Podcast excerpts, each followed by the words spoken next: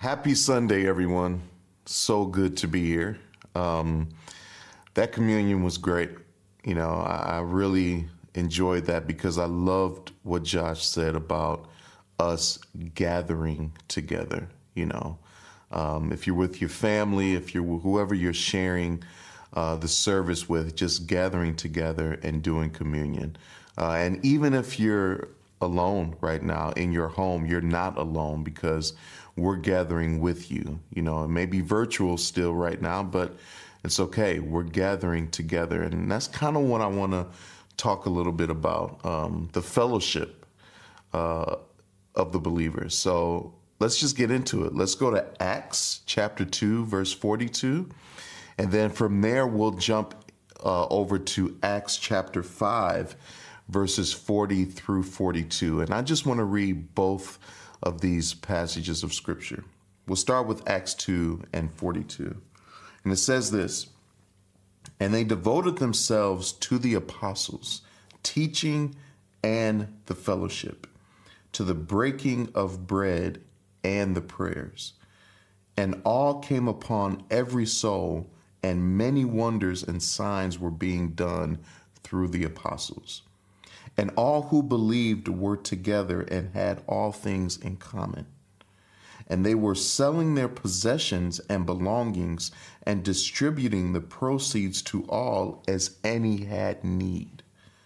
And day by day attending the temple together and breaking bread in their homes, they received their food with glad and generous hearts praising God and having favor with all the people.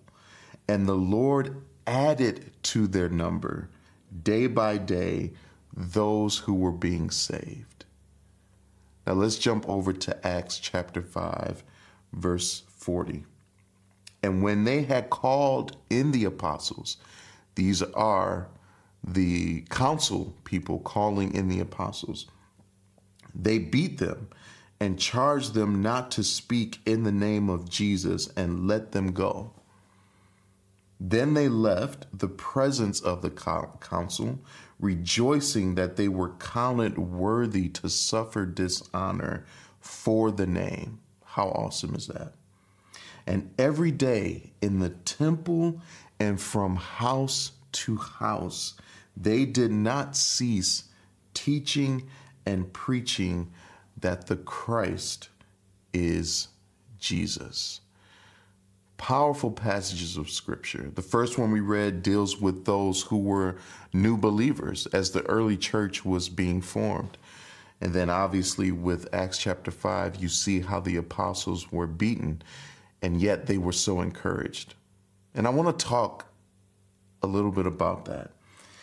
First of all, we have to understand, you know, just naturally, you know, as far as every occupation uh, that is out there, it needs people. Every single occupation you can think of needs people. You know, we all need people. As a matter of fact, um, success when when it comes to life, success regarding any level of profit can only be found at the end of that accomplishment, which is people. So, in other words, whether you're an artist, you need a fan base. Whether, you know, it's about the economy. For an economy to be strong, it needs to have productivity. And for that to occur, you need to have labor. So in every way, whatever niche you work in, you you know, whatever part of the market, whether it's industry, manufacturing, whether it's finance, there has to be people involved because the selling or the buying of goods and services, you need a person on both ends. You got to have people doing the selling and you got to have people during the doing the buying.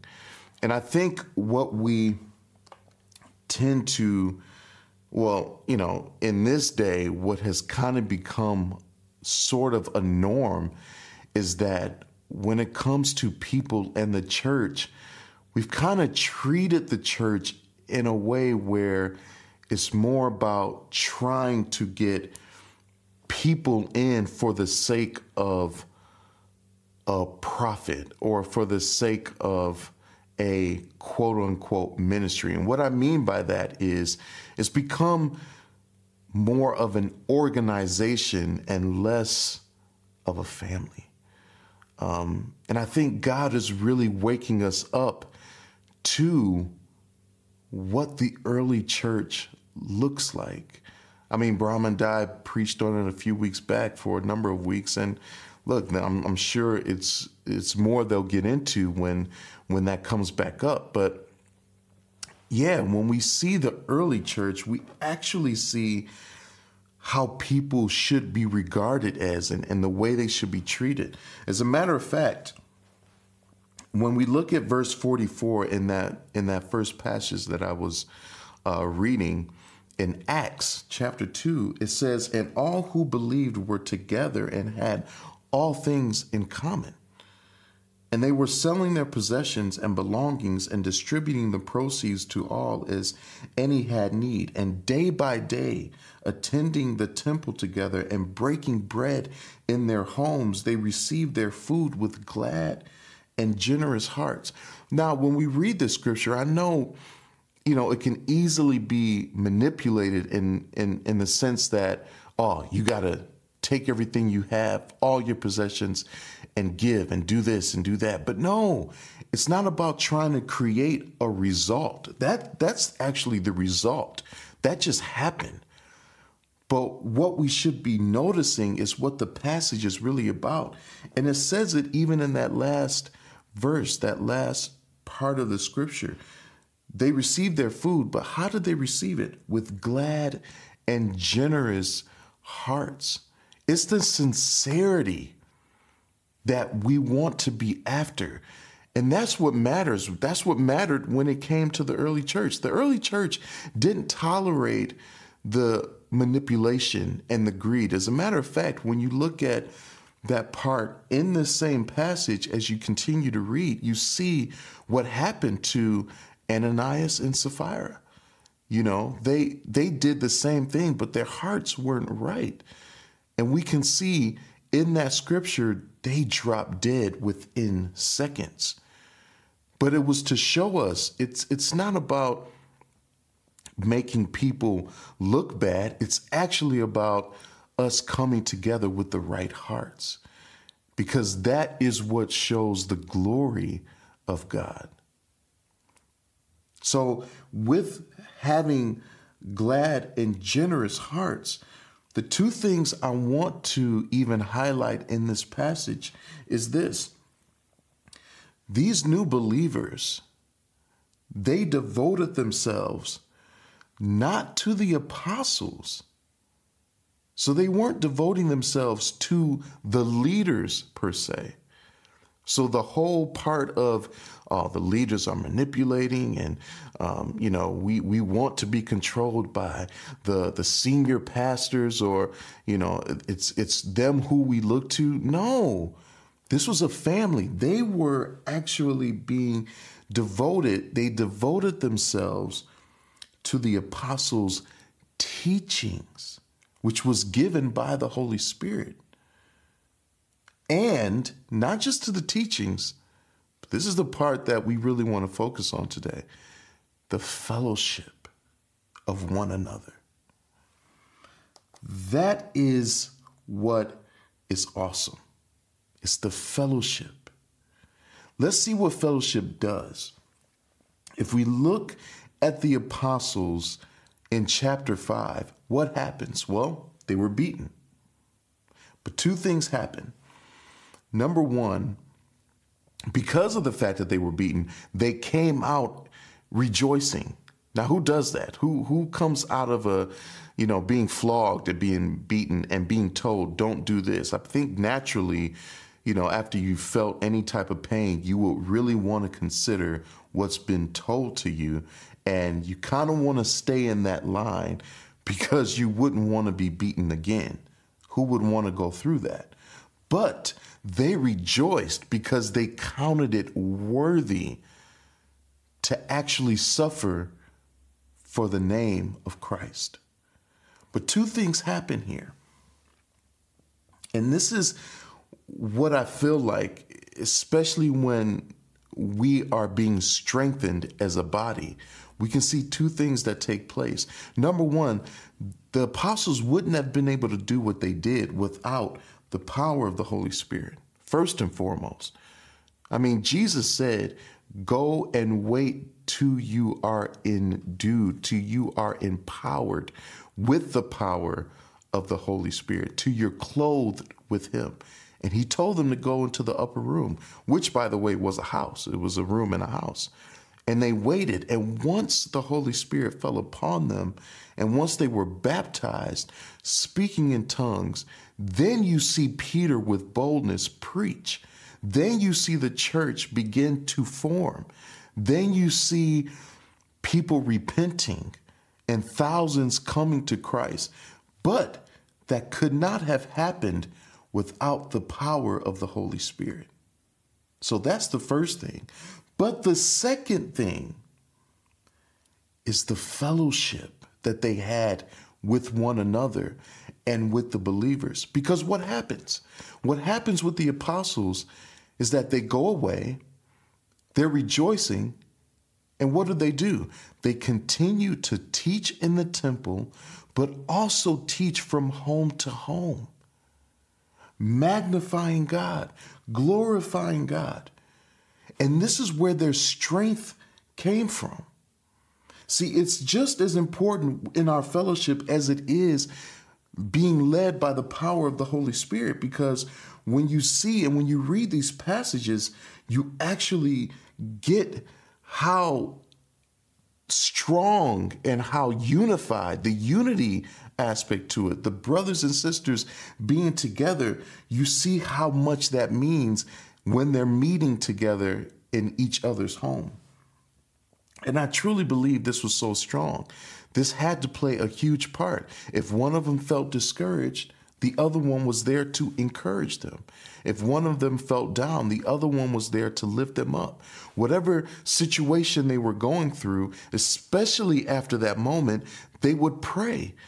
And Jesus already tells us when two or three are gathered together, I am in the midst of them. We need one another. So, what does fellowship do? Well, it breeds trust. It causes us to trust one another even more. It, it helps us be vulnerable together. It creates family in a sense of, I'm in this with you and you're in this with me. It builds connection, it builds a community. And this is exactly what we need. You know, when I look at this lockdown, and I want to get through this without shedding any tears because I, believe I will. Um, but when I look at this lockdown, a lot of people could say, and, and, it's true, either this lockdown could make you or break you. And, and I think even as a community, we've probably experienced both. But to say as a collective and as a body and as a community with one another, I believe we've gotten stronger. I believe in our communication from the first day we went online. I believe it was at Josh and Abby's place, which was awesome. It was incredible. It was like, wow, we're pushing through this thing. We're not going to let, you know, the fact that we can't gather together stop us from gathering and seeing one another and praising God. Yeah, in separate homes, but together in spirit.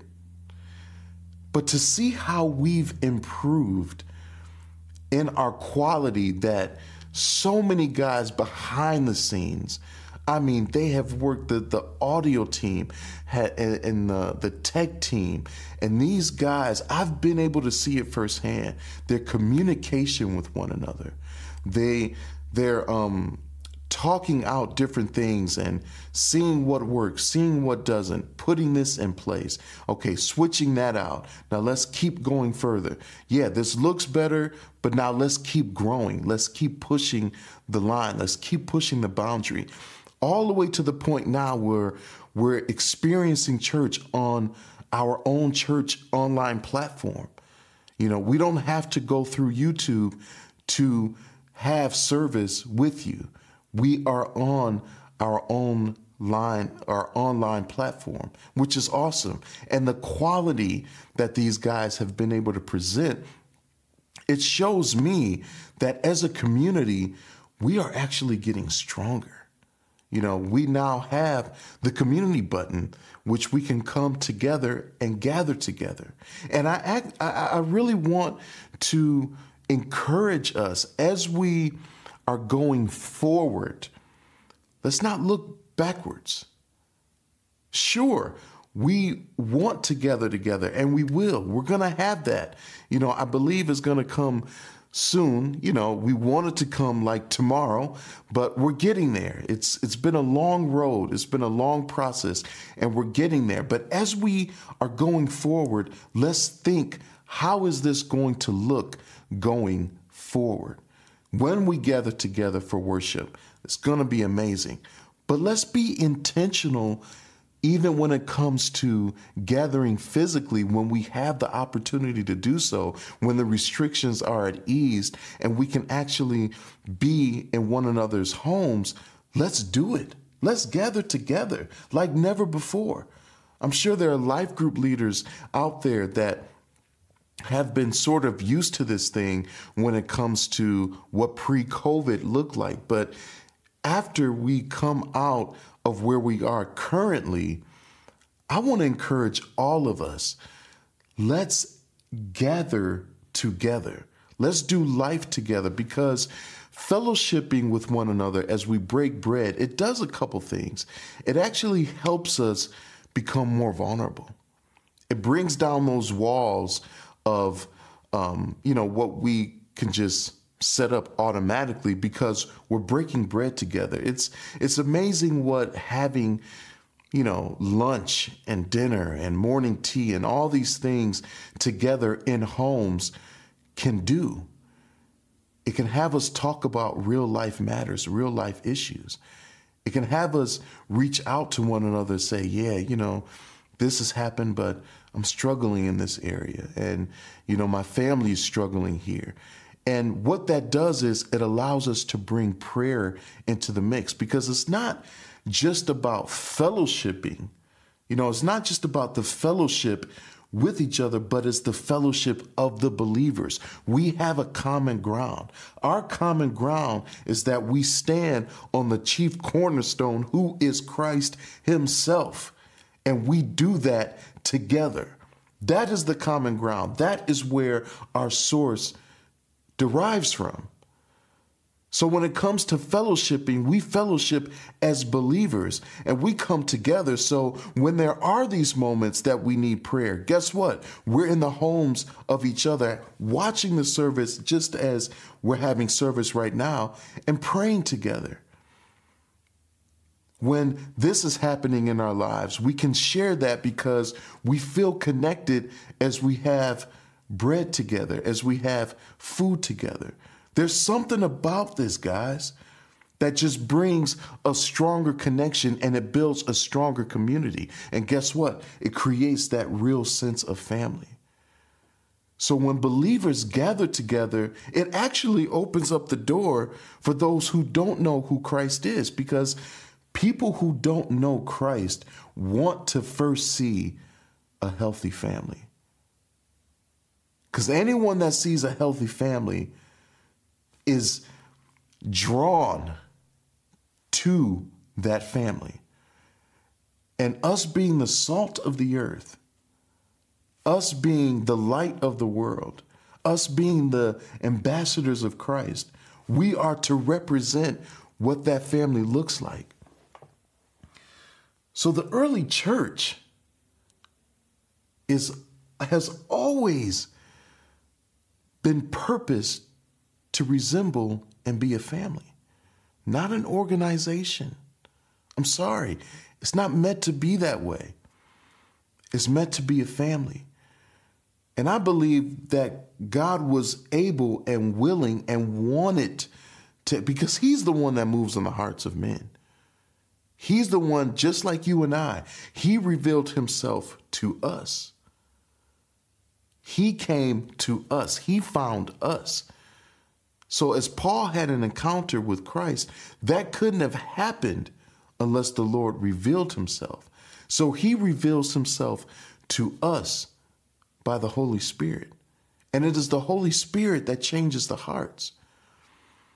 So, as the scripture says, God added those people day by day. He added the souls, He added people day by day to the church.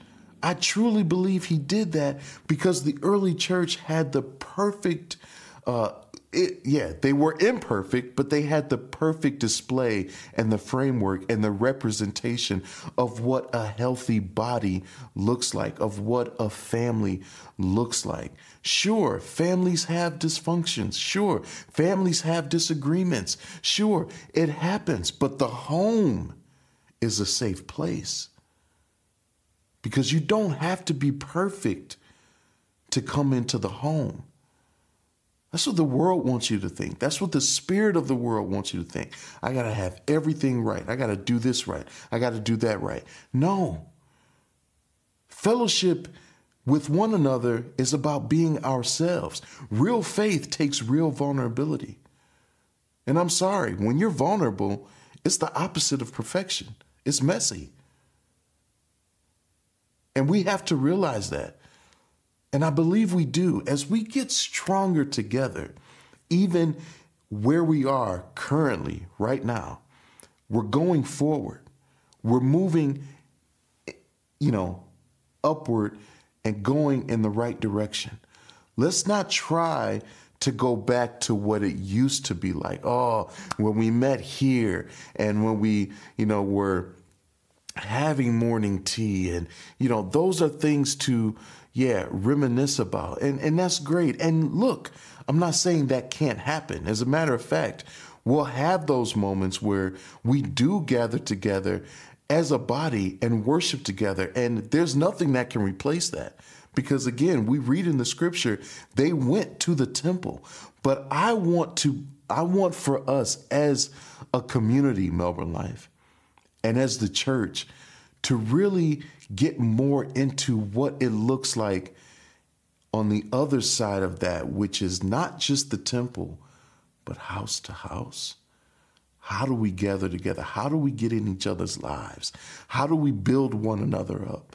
How do we have this time where we're being frequent about seeing one another, talking to one another.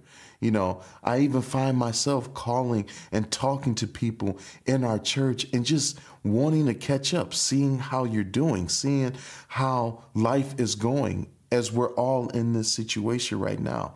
When we move past this, we have to be really purposeful in becoming stronger. And I truly believe that will be accomplished as we fellowship with one another. That can be during the service, that can be during the week.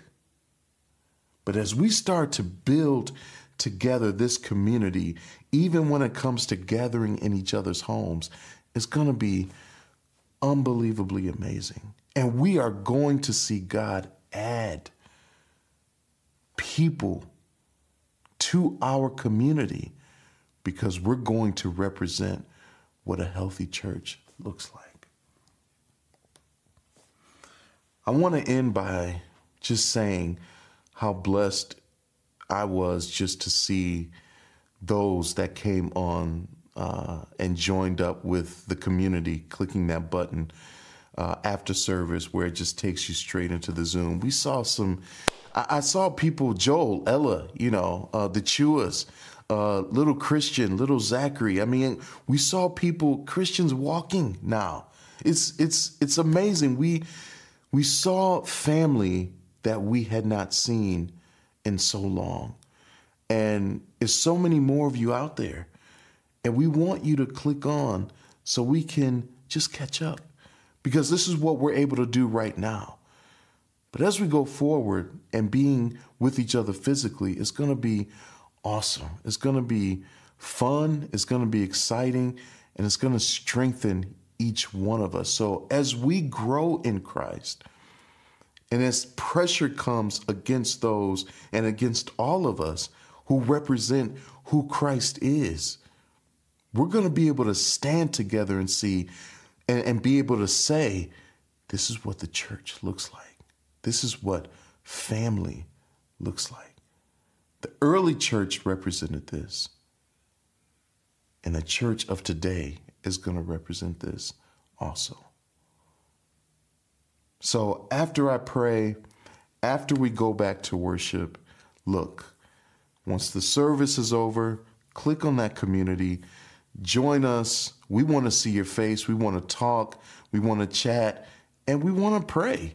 Tell us how you're doing. Tell us what's happening because we're all experiencing life in a crazy way right now. But what's important is we're doing it together because we want a fellowship together as believers, as they did back then. We want to do the same now. So, Father, I pray that you will touch every person here that is watching this, Lord, that you will ignite their faith, that you will give us to understand there is strength not only by us being led by your power, Holy Spirit, but by us being unified together and having fellowship as believers. You don't leave that out. You include that and you make that just as important as anything else because we are your body. So I thank you for every single person on today. I thank you, Lord, for encouraging them. I thank you, Father, for speaking to them. And I thank you, Lord, for preparing even their hearts of where we are going when it comes to this lockdown and the restrictions being eased. And as we can see the light begin to shine at the end of the tunnel, we will know what it looks like for us to be a healthy church, for us to be involved with one another. We will know what it looks like to gather together and to lift each other up through prayer and through the breaking of bread, Lord. And Father, right now, I just pray that you will be with all of us and that this word will be an encouragement and a blessing to everyone that has heard it. In Jesus' name, Amen. Worship, let's go out with that last song. And I'll see you guys in community. See ya.